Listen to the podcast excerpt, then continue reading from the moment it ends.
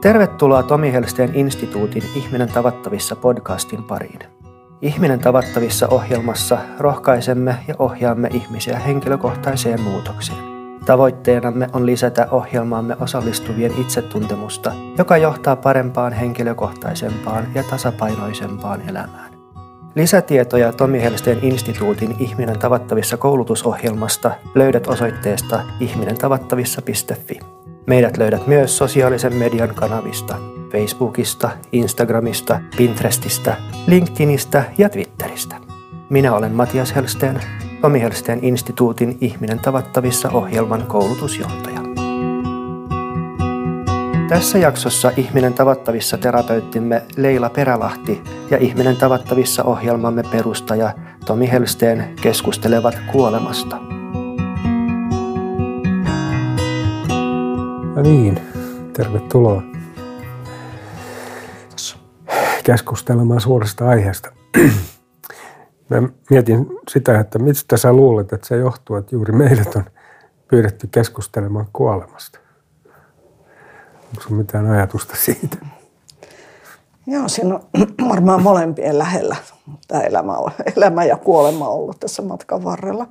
Ja jos ajattelee omaakin lapsuutta, niin mulla on jo aika pienestä pitäen ollut tämä kuolema mun vierellä kulkijana. Onko? On sekä henkilökohtaisessa elämässä että ihan fyysisesti olen asunut hautausmaan vieressä 5-vuotiaasta lähtien. Okay. Et se on niinku myös semmoinen asia, mutta joo. Minusta tuntuu, että tämä on asia, joka meitä molempia on puhuttanut tässä matkan varrella. Niin, kyllä. Mitä sä itse ajattelet? Miksi me ollaan tässä puhumassa tästä aiheesta? No jos mä ajattelen itseäni, niin kyllähän se kuolema on läheltä käynyt monta kertaa ja olen kuolemaa paljon pohtinut ja ehkä en niin paljon kirjoittanut, mutta kuitenkin luennoidessa niin mä usein käsittelen kuolemaa. Ja mun tulee mieleen tässä yksi semmoinen vanha metodistipappi, joka käsittääkseni hän eli 99-vuotiaaksi ja sitten hänen vaimonsa kuoli 5 vuotta ennen hänen omaa kuolemaansa. Ja ihmiset oli tietysti uteliaita ja kyseli, ja halusi tietää, mikä hänen suhde oman kuolemaan on. Ja sitten lopulta joku kysyi sitä suoraan, että sanois nyt Sergei, että miten sä ajattelet sun omasta kuolemasta, että ehkä se on jo lähellä. Sergei mietti hetken aikaa sitten sanoi, että se tulee olemaan mielenkiintoista. Se on ihan totta varmaan, koska niin eihän me tiedetä, mitä tapahtuu, kun kuolema tulee. Ei tiedetä. Onko mitä sen jälkeen.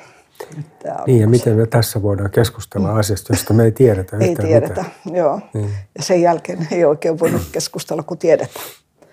Mutta se, että voitaisiin varmaan keskustella ensin elämästä ennen kuolemaa. Niin, uskotko sinä elämään ennen kuolemaa? Niin, sä oot jossain sanonut kirjassa tämän, että onko elämää ennen kuolemaa. Niin. Mä oon sitä monta kertaa pohtinut siitä näkökulmasta, että jätämmekö elämättä omaa elämäämme ennen kuolemaa. Se on mun mielestä aika tärkeä asia. Niinpä. Että tavallaan se, että kuollaanko jo ennen kuin fyysisesti kuollaan. Ja se on niin kuin semmoinen niin kuin haaste, että voitaisiin elää täysillä sinne asti, kun kuolema tulee. Niin. Mä oon myös sanonut sen asian jotenkin näin, että ajatellen ehkä just Sergein kuolemaa ja suhdetta kuolemaan, että mitä enemmän meissä kuolee, kun me vielä elämme, sitä vähemmän jää kuoltavaa, kun viimeinen hetki koittaa. Eli tavallaan, jos miettii sitä, että kuka tai mikä se on meissä, joka pelkää kuolemaa tai joka vastustaa sitä, niin kai se on sitten se meidän ego, joka on tämmöinen niin kuin kontrolliin perustuva, omavoimainen, suvereeni, joka ei halua menettää, niin kuin otettaa, niin kuolemahan on sitten se, jossa se lopulta menetetään. Niin sen takia ego ehkä just sitä pelkää ja vastustaa. Ja mä oon puhutellut paljon toi sun lause, mikä sä sanoit äsken, että mitä enemmän kuolemme. Ja sen takia mä herännyt monta kertaa ajatus siinä, että mitä on se kuoleminen eläessä? Mitä sä sillä niin kuin tarkoitat? Mitä sä ajattelet siitä? Niin. Kyllähän se on niin kuin sen egon väistymistä ja semmoista niin kuin, että se meissä, joka uskaltaa elää ja tai se meissä, joka uskaltaa elää, niin se on myös se, joka uskaltaa kuolla. Että se ego on meissä se, joka ei uskalla kuolla, koska silloin se menettää sen hallinnan ja kontrollin. Mutta jos elää niin, että syvällisesti oivaltaa sen, että ei me voida hallita elämää, mutta me voidaan elää sitä. Joo. Niin silloin kuolema ei ole. Tietysti se on outo asia ja voi pelottaakin, mutta sen hyväksy. Ja joskus olen keskustellut ihmisten kanssa, jotka tekee kuolevia parissa työtä, niin niiltä myös kuulee sen, että ihmiset kuolee kahdella tavalla. Jotkut kuolee semmoisessa niin kuin raastavassa kuolinkamppailussa vastustaen, että aina vihaa ja pelkoa, kauhua. Kun taas jotkut nukkuu pois rauhassa ja levollisesti ja jopa kiitollisena. Et siitä tulee se, että mistä tulee se kyky, että sä niin kuin hyväksyt ja jopa kiitollisena menet kuolemasi. Jotenkin mä oon tehnyt yli 15 vuotta vapaaehtoistyötä saattohoidossa ja nähnyt paljon kuolemia, ollut kädestä pitämässä kiinni monta kuolevaa ja keskustelu loppuvaiheessa niin kuin olevien ihmisten kanssa, niin mä allekirjoitan tuon aika pitkälle, tuon mitä sä sanot. Okay. Tietysti saattohoidossa siinä niin kuin tietysti tehdään se, että siellä ei ole enää kipuja eikä tällaisia, mikä monesti voi tulla, mutta olen kohdannut myös esimerkiksi sellaisen, että on ollut tämmöinen uskonnollinen hätä siinä kuolin hetkellä tai ennen kuolin hetkeä, niin se on ollut tosi raastavaa. Että tavallaan se, että siinä ei olla tasapainossa minkään asian kanssa. Mitä se on se uskonnollinen hätä? Miten sä koet sen? No esimerkiksi tässä tapauksessa hänellä oli varmaan niin kauheata synnintuskia, että hän pelkäsi, mitä tapahtuu sen jälkeen ja koko ajan pyyteli anteeksi ja sitten luettiin paljon kaikkea uskomisen liittyvää ja rukoiltiin ja tämän tyyppistä apua hän haki ja huusi siinä. Joo. Niin se oli semmoinen niin kuin. Mutta muuten mun mielestä ne kokemukset, mikä mulla on niin kuin kuolinhetkistä, on ollut hyvin niin kuin rauhallisia. Joo. Ja tietysti se, jos ajatellaan ihan niin kuin kuolemista, niin sehän mä näen sen semmoisena prosessina. Ihan sen takia, että siinä tehdään sitä luopumista jo pitkään, jos sä oot saattohoidossa. Sitten tietysti tulee onnettomuus tai joku tällainen, että se kerkee siinä mitään tekemään. Joo. Mutta se, että silloin, kun ollaan niin kuin, kumminkin jonkun aikaa pystytään käsittelemään sitä, niin multa on aika moni kysynyt siinä vaiheessa, kun ollaan oltu, että ja tässä on sellainen merkillinen, että silloin kun omaiset on pois tai läheiset, ollaan kaksin potilaan kanssa, niin kysyy multa, että pelkäät sä kuolemaa? Ne on aika häkellyttäviä kysymyksiä, mitkä tulee näin, mutta niin kuin se tulee kuolevalta. Niin, se tulee kuolevalta. Ja siinähän on se hätä. Mä koen sen, että siinä on se semmoinen hätä. Hätä siitä, mitä mulle tapahtuu kohta. Joo. Koska hän on jo siellä portilla. Joo, just. Ja ne kokemukset, mitä mulla on ollut niin kuin siellä saattohoidon puolella, niin mä oon sanonut näin, että mä en pelkää sitä kuolin hetkeä. Mä oon nähnyt, että se on hyvin rauhallinen, kaunis tapahtuma, hyvin pyhä mun mielestä. Mutta se, mikä on mun mielestä se kaikkein kauhein siinä, on se luopuminen, mitä sä joudut tekemään pidemmän aikaa. Kun sä joudut luopumaan itsestäsi, läheisistä, kaikesta, mitä siinä matkan varrella on. Se on se mun mielestä se. Näin ainakin nyt ajattelen. En tiedä sitten, että jos tähän on mahdollisuus joskus niin kuin valmistautua, niin onko. Niin. Minkälaisia ajatuksia sinua herättää tämä? No ehkä toi on just sitä, mitä mä sillä lauseella sanon, että mitä enemmän meissä kuolee, niin sehän on just sitä luopumista, että me voidaan tavallaan oppia elämää sillä tavalla, että me ei enää takerruta mihinkään. Että me ollaan ikään kuin luopumista harrastettu elämäntapana jo pitkään. Että se luopuminen, niin sehän on siitä takertuneisuudesta luopumista ja voimattomuuteen ja avuttomuuteen niin kuin astumista, siis kontrollista luopumista. Ja silloin kun ajattelee, että eihän semmoista niin kuin elämän suhteen ihmisellä koskaan ole ollutkaan kuin kontrolli, eikä voi olla, se on niin kuin illuusio. Joo, kyllä. Ja silloin se, kun sä luovut kontrollista, niin sä luovut illuusiosta ja kun sä luovut illuusiosta, niin sä astut todellisuuteen. Joo. Eli silloin susta tulee kuoleva. Mä ajattelin tämmöistä tervehdyssanaa kuin morjens. Niin mä oon harrastanut sitä aika paljon videoissa, kun mä aloitan videot, niin siellä on, mä rupesin tutkimaan, että mitä se tarkoittaa, se morjens. Niin mä muistan, kun mä oon yliopistossa aikanaan lukenut latinaa, niin sehän tarkoittaa siis kuoleva morjens. Ja kun ihmiset tervehtii näin sanoa, että morjens, niin silloin muistutamme toisiamme kuolevaisuudestamme. Että se on aika hurja tapa tervehtiä niin kuin, ja mun mielestä hyvä tapa. No ehdottomasti. Joo. Kuulostaa kyllä siltä. Joo. Tästä lähtien meidän täytyykin saada morjesta. Sopii hyvin mulle. Joo. Eli tavallaan niin kuin, ihmisen tulisi oppia elämään niin kuin, oma kuolevaisuus koko ajan silmiensä edessä. Silloin se ei niin kuin, takeru mihinkään, koska se tietää, että se ei niin kuin,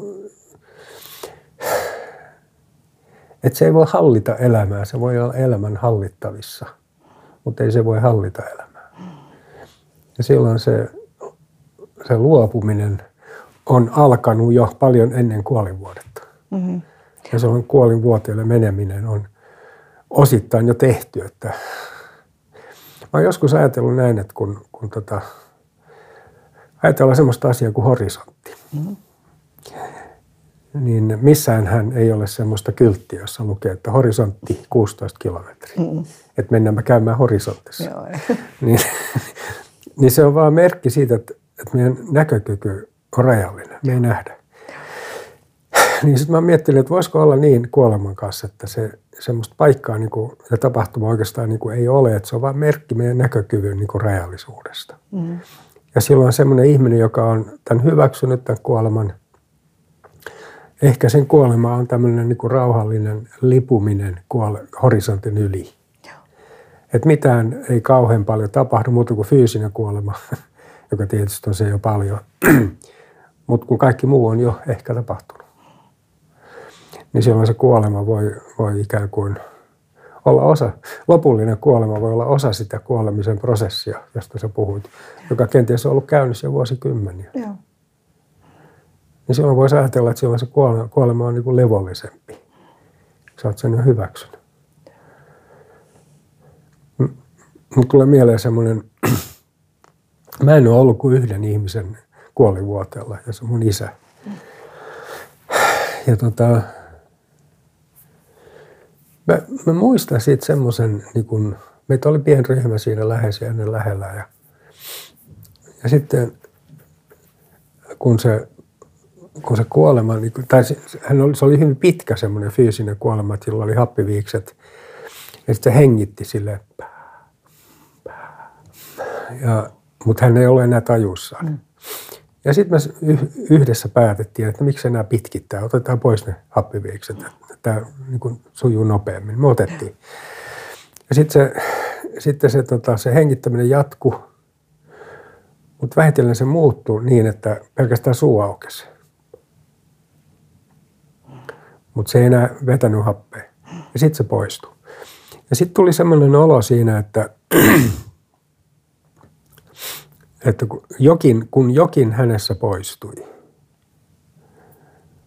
niin se, joka poistui ikään kuin ajan ja ikuisuuden väliin avautuneen aukon kautta. Ja me, jotka oltiin siinä lähellä, niin me saatettiin hengittää sitä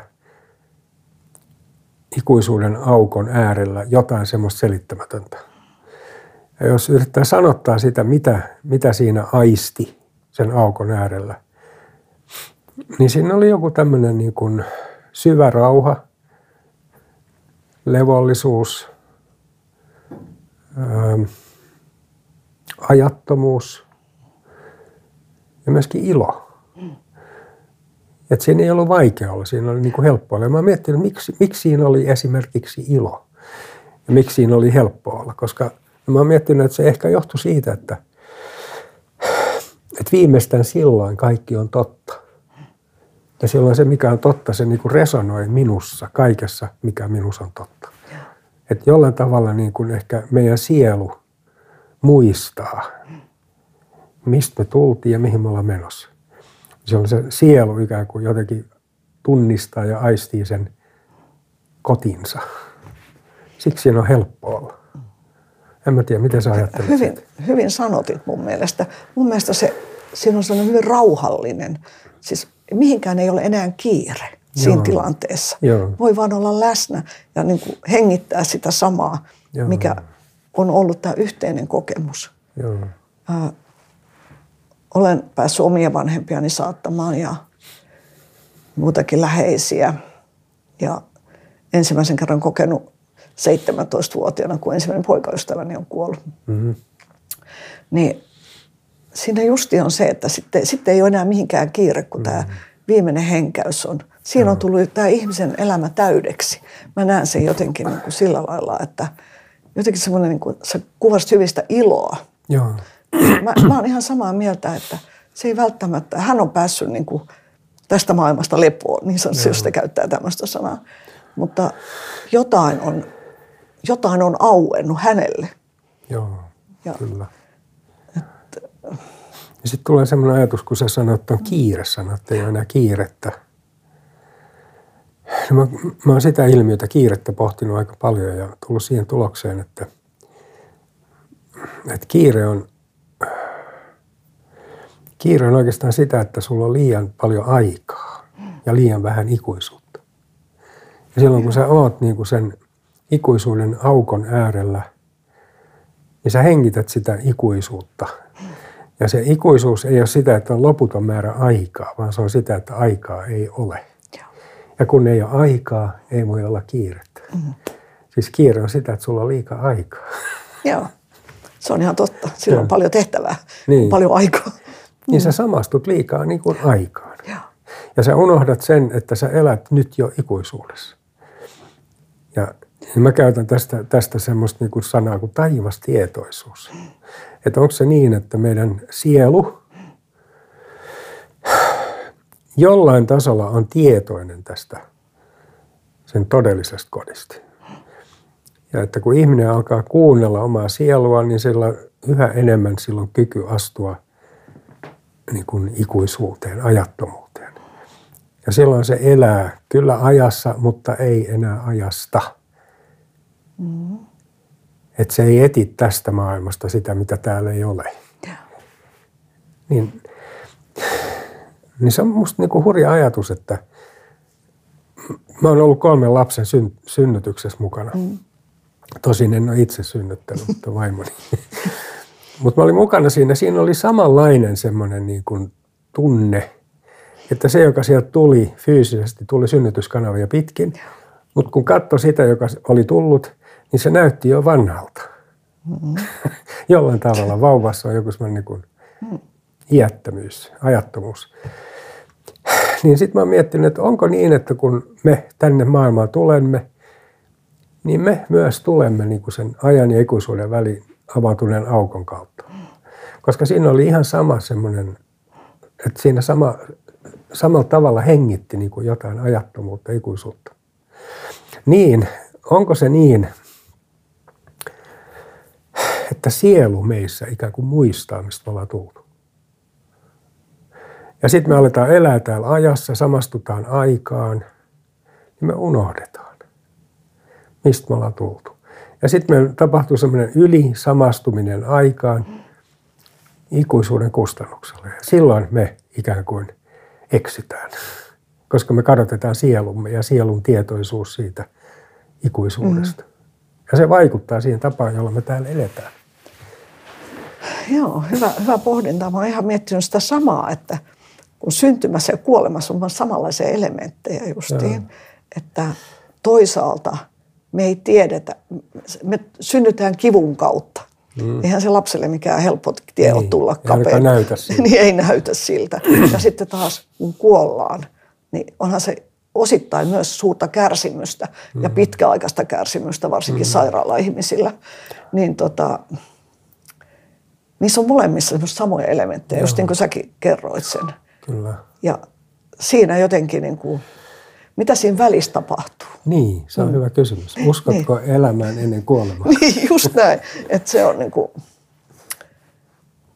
Mä kerron yhden jutun, mä en muista mistä mä oon tämän kuullut, mutta tämä on niin kuin loistava juttu, kun oli yksi perhe, jossa oli tuommoinen 3-4-vuotias poika. Ja sitten sinne syntyi vauva. Kun vauva tuotiin kotiin synnytyslaitokselta, niin tämä poika pyysi saada olla sen vauvan kanssa hetken aikaa kahdestaan. Ja vanhemmat vähän ihmetteli, että mitä tämä nyt on. Mutta suostui ja antoi sen vauvan pojan sitten mennä sinne vauvan kehdon ääreen. Mutta jäi salaa katsomaan ovenrakoon, mitä siellä tapahtuu. Sitten se poika oli mennyt sinne vauvan kehdon ääreen ja sitten oli sanonut näin, että kuule vauva, kerro mistä sä tulit. Mä alan unohtaa. Tosi ihana. Joo, eikö se? Että onko se niin, että, että onko se sitten niin, että me unohdetaan. Kyllä. Ja sitten meidän tehtävä itse asiassa on alkaa muistaa tämän elämän aikana. Ja sitten kun me muistetaan, niin meille tulee perspektiivi kaikkea, mitä täällä tapahtuu. Ja silloin me ei enää samastuta siihen. Vähitellen meidät niin kuin irrotetaan tämän muistamisen kautta täältä. En tiedä. Se on vaikea kysymys sinänsä. Tuossa kun tätä aihetta mietin etukäteen, niin mietin niin monenlaisia tapoja, mitä kuoleman kautta joudutaan kohtaamaan. Ja se, että onko sitten, nyt me puhutaan siitä, että on mahdollisuus vähän ehkä jo jollain lailla valmistautua siihen. Sitten on paljon sellaista kuolemaa, jota ei voida valmistautua.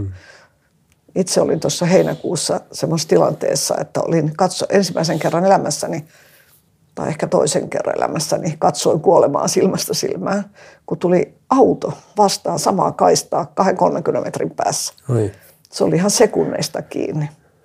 Ja jäin sitä niin kuin pohtimaan, että kuinka pienestä tämä elämä on loppujen lopuksi kiinni.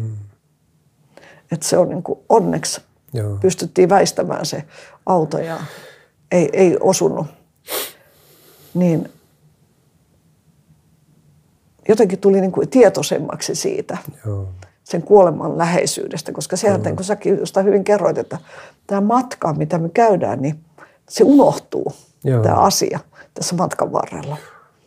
Että totta kai meillä kuolee läheisiä ja tämmöisiä, mutta sitten kumminkin se oma kuolevaisuus, niin kuinka paljon me sitä pohditaan.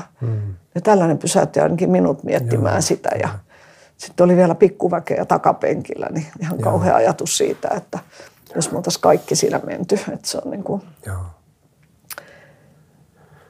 Ja monet kohtaa just tämmöistä äkillistä kuolemaa. Mulle tulee mieleen semmoinen... Kun sä puhuit, että sä olit kuoleman kanssa niin silmätysten, niin Karita, mun edessä mennyt vaimo, osti mulle tämmöisen syntymäpäivän lahjan vuosia sitten. Tämmöinen purjehdus Atsoreilta tuonne Irlantiin. Se oli 9 päivän reissu. Ja me jouduttiin myrskyyn. 9 päivästä 4 päivää, tai 7 päivää oli myrskyä tai sitten hirmumyrskyä.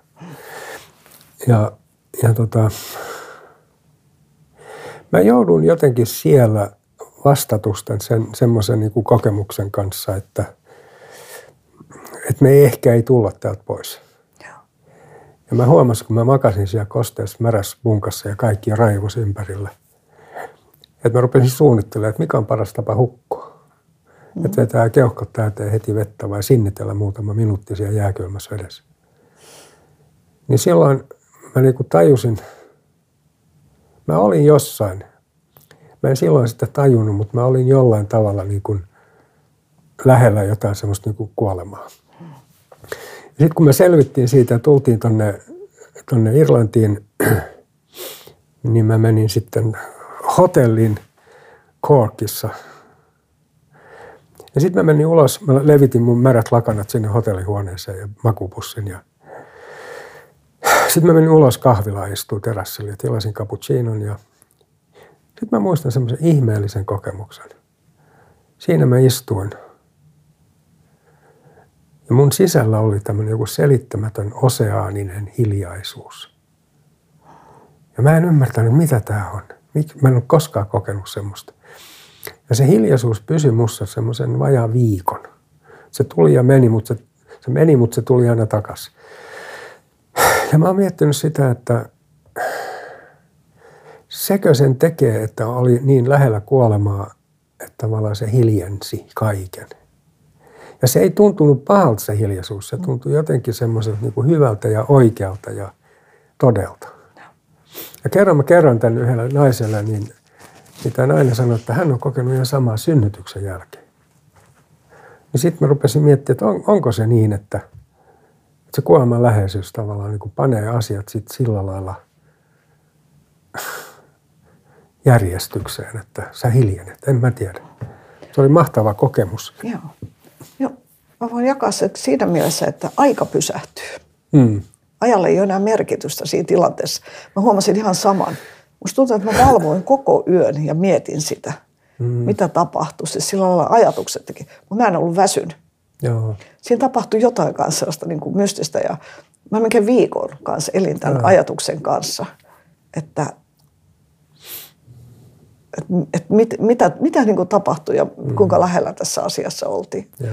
Että niin kuin hurja kokemus toi sullakin. Mutta se tekee sillä lailla, että ei niin kuin kauheasti osaa riemuitakaan siitä, että olenkaan selvinnyt hengissä.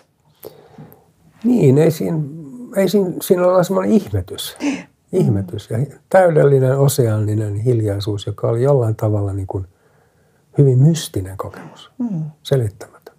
Mutta voisiko siinä olla joku tällainen pieni kurkistus siihen, että mitä se tulee olemaan sitten, kun ollaan? Ehkä se jotain semmoista oli. Mä osaa sitä oikein niin kuin älyllä niin kuin ymmärtää ja jäsentää, mutta että vahva kokemus on pysäyttävä ja kaunis.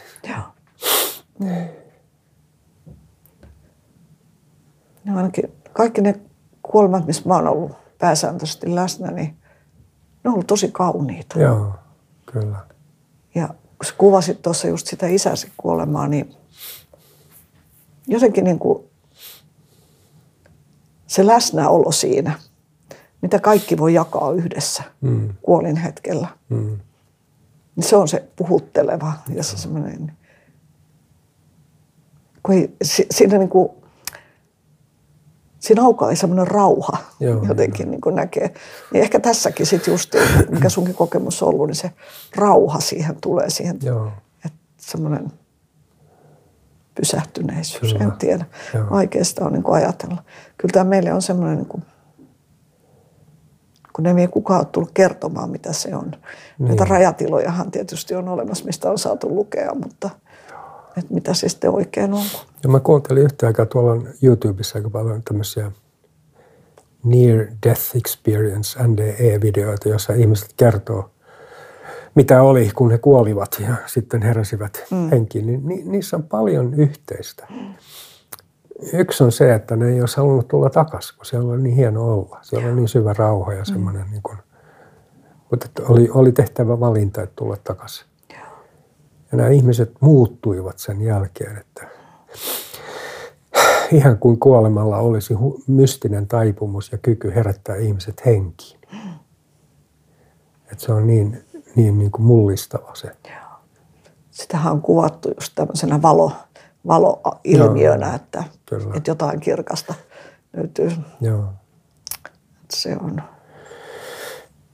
Yksi tosi merkittävä tapahtuma mulla oli. Mä oon tästä puhunut moneen otteeseen, mutta vaikea olla tässä yhteydessä siitä puhumatta, kun mun vaimoni Karita kuoli 3,5 vuotta sitten. Ihminen, joka oli täysin terve, niin hän muutamassa päivässä oli poissa. Ja Ja mä sanotin sitä jotenkin niin, että se mikä ei voi tapahtua, niin se tapahtuu.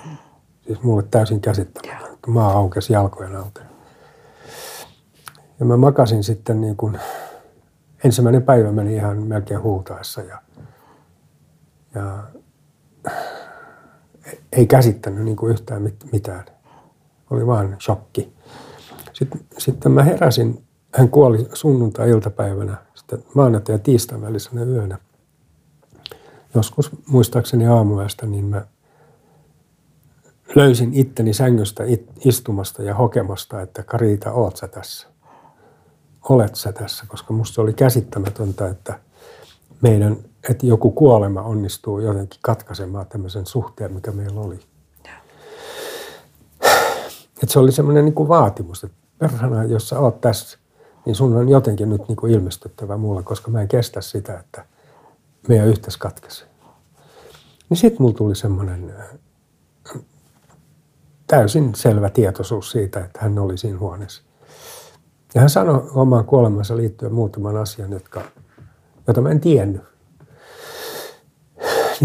Niin se teki niin kuin mulle sen, että mulla tuli hyvin vahva semmoinen niin kuin kokemukseen perustuva tietoisuus siitä, että tämän meidän ajan ja ikuisuuden välillä ei ole betonimuuri, vaan harso. Ja siitä mulla käynnistyi semmoinen, niin kuin, mä oon nimittänyt sitä niin kuin taivastietoisuuden tulemiseksi. Ja hyvin paljon se on ollut sitten semmoista niin kuin intuitiivisen elämän niin kuin elpymistä, että alkaa elää intuition varassa. Ja jotenkin intuitio on mun mielestä niin kuin, tavallaan sen tietämistä, mitä ei voi tietää. Ja se on sen harson tavallaan niin kuin toisella puolella käymistä, josta siellä tulee jotain sulle, jonka sä tunnistat ja tiedostat, ja joka rupeaa valautumaan niin kuin tähän elämään. Ja silloin mä tajusin, että tämä on niin hirvittävän iso asia, että tämä tulee olemaan ehkä mun keskeisin tehtävä lopun elämään. Tavallaan kun pohtii tätä ja kirjoittaa siitä ja yrittää puhua sitä auki. Ja niin se on ollut. Sitten tätä mä pohdin. Ja hyvin paljon niin kuin sen intuition pohtimista, että miten intuitio voisi olla jo tavallaan niin kuin taivastietoisuutta, että niin kuin semmoisia alkioita siitä ja murusia siitä.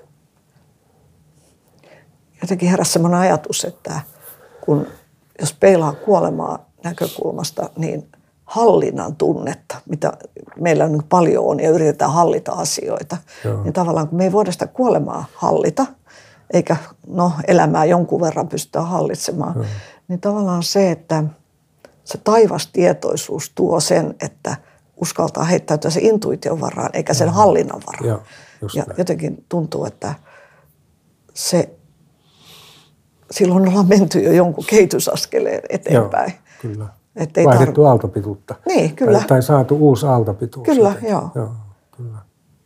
Ja niin mä koinkin Karitan kuoleman yhteydessä, että hän ei poistunut, hän vaihtoi aaltopituutta. Joo. Ja tavallaan siihen aaltopituuteen sain yhteyden silloin alussa.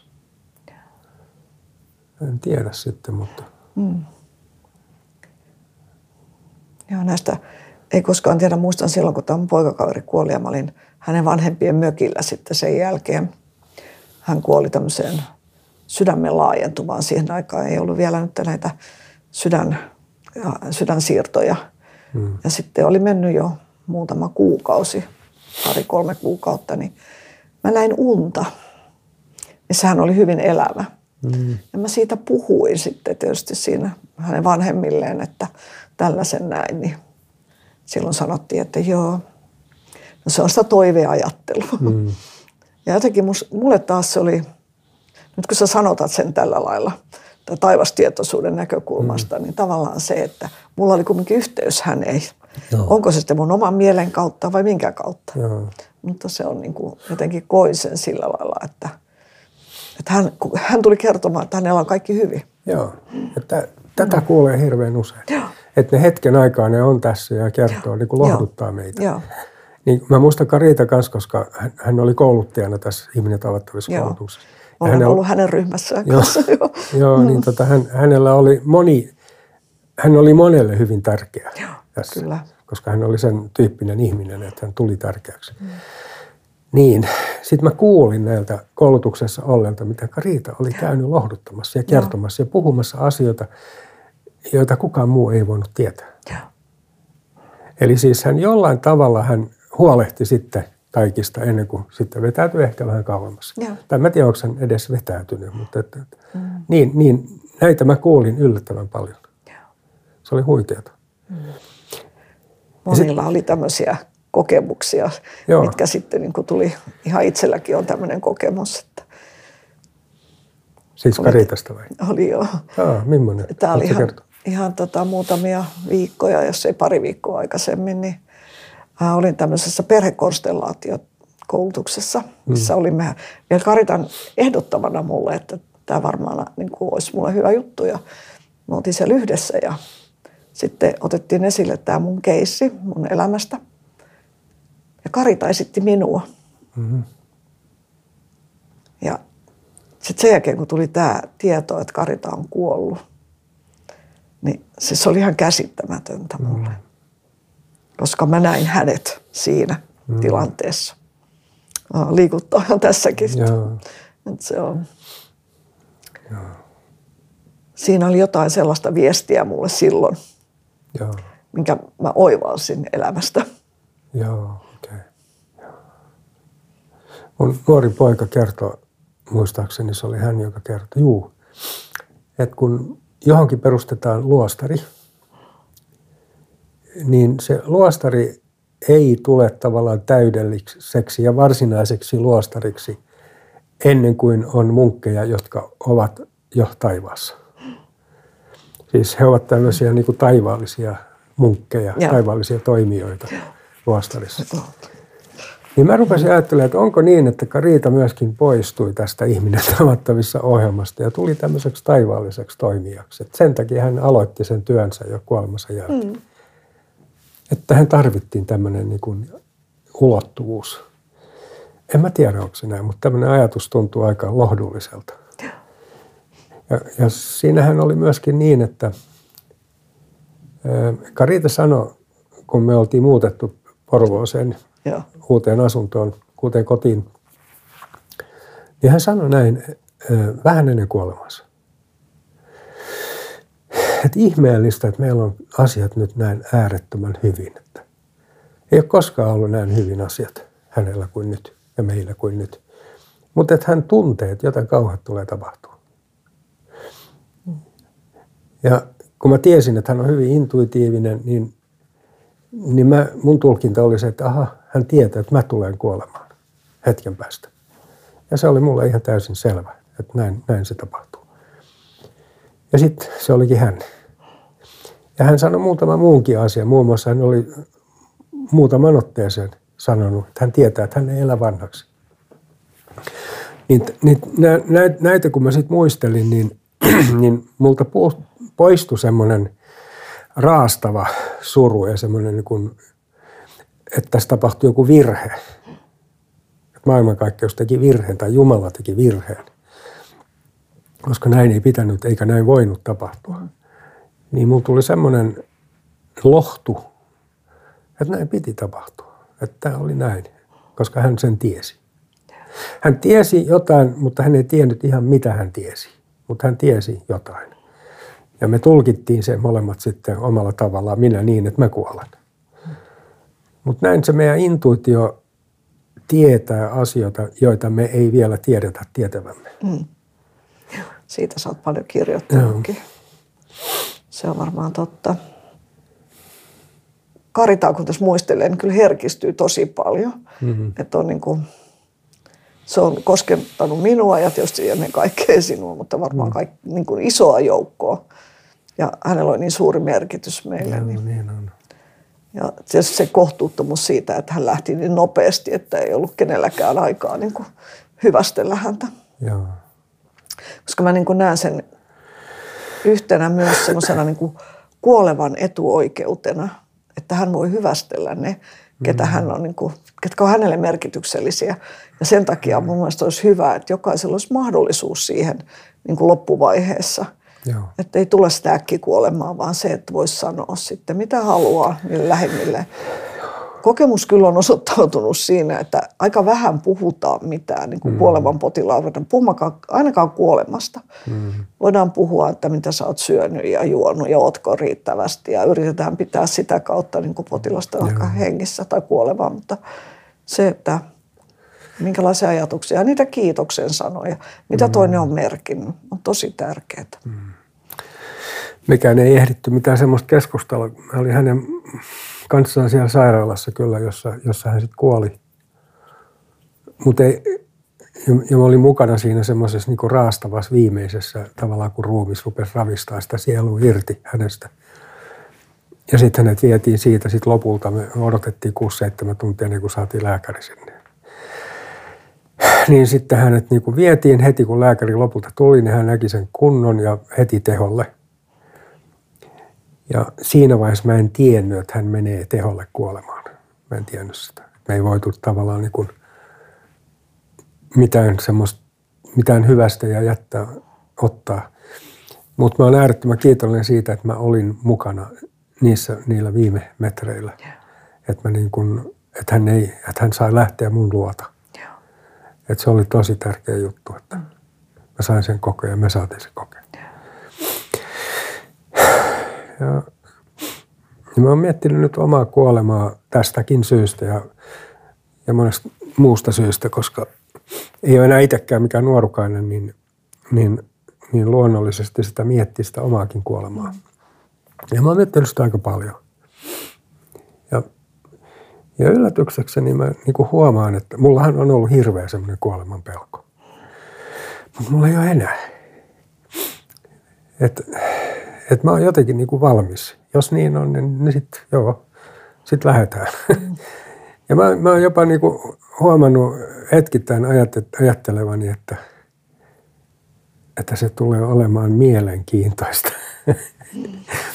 Että ei ole semmoista niinku kauhua siinä enää, mikä on ollut aikaisemmin. Joo, se on se, mitä me voidaan jännityksellä ja mielenkiinnolla odottaa. Siis, että mä kuolen. Niin. Ei, kun me molemmat kuollaan jossain vaiheessa. Joo. Se on ainakin yksi, mikä on ihan fakta. Niin on, joo. Sitä me ei voida estää. Näin on, joo. Milloin sen aika on, niin sitä me ei tiedetä. Niin. Mutta se, millä me aloitettiin, musta aika hyvin, mitä sä sanoit, että miten me osataan elää ennen kuolemaa. Niin, kyllä. Ja mä luulen, että se on niin, että kun tavallaan niin kun kuoleman pelko väistyy ja häviää, niin sä vapaudut elämään. Siihen elämään, mikä sulla on, että sä et enää takeru siihen, koska sä oot valmis niin kun lähtemään minä hetkenä tahansa. Ja sä et enää niin kun ripustaudu, etkä pakota elämää uomiin, johon se kenties ei ole hakeutumassa, vaan sä otat sen vastaan. Et siinä mielessä kuoleman läheisyys todella herättää ihmisen henkiin. Rupeaa arvostaa elämää ja kun arvostaa elämää, niin uskaltaa myös elää. Mitä sä luulet, että teologina, miten sä, saatko sä sieltä jotain semmoista ajattelua, mikä vielä tukee niin kuin tavallaan sitä ajattelua, että se ei pelota enää kuolema? Niin, kyllähän ei Kristuksen niin kuin, siis koko Kristustapahtuma, kuolema, ylösnousemus. Mutta se, mitä hän sanoi kuolemasta myöskin, siis hän sanoi, että eläkää maailmassa, mutta älkää maailmasta. Ja minä menen valmistamaan teille sijaa. Ja kaikki mitä hän puhuu, tulee jostain äärettömästä niin kuin taivastietoisuudesta ja semmoisesta. Että hän tiesi, kuka hän oli. Ja hän tiesi, että hän ei kuulu tänne. Ja hän tuli hakemaan meitä niin kuin myöskin sinne, missä hän on. Ja tämä tietysti tarkoittaa sitä, että ihminen voi kokea semmoista niin kuin Kristusyhteyttä, että syntyy semmoinen vuorovaikutus, vuoropuhelu, dialogi, joka tulee vahvistamaan niin kuin sitä taivastietoisuutta. Ja tässä mä elän hyvin intensiivisesti, että se myöskin osaltaan niin kuin synnyttää uteliaisuutta kuolemaa kohtaan. Onko siinä myös se, että se poistaa myös sitä pelkoa? Poistaa pelkoa, kyllä. Ja sen takia voi sitten antautua elämään tässä ja nyt. Joo, kyllä juuri näin. Okei, mä luulen, että meidän täytyy tähän lopettaa ja todeta, että puhuimme paljon asiasta, josta me emme tiedä yhtään mitään. Aivan oikein, joo. Kuvittelemme ehkä tietävämme jotain, mutta voi niin, olla, että se on vain pieni murto-osa. Niin, ehkä meidän sielu tietää. Hmm. Ja me tiedämme paljon enemmän kuin me tiedämme tietävämme. Ja. Siksi me tästä ehkä pystymme puhumaan. Näin. Sielu muistaa. Ja. Kiitoksia. Kiitos.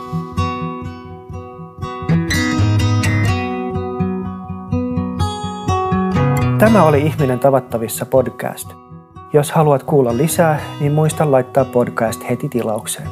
Ja jos haluat kommentoida tai sinulla on ehdotuksia podcastin aiheeksi, niin laita sähköpostia osoitteeseen podcast@ihminentavattavissa.fi tai ole yhteydessä sosiaalisessa mediassa. Kiitos, että kuuntelit. Palataan.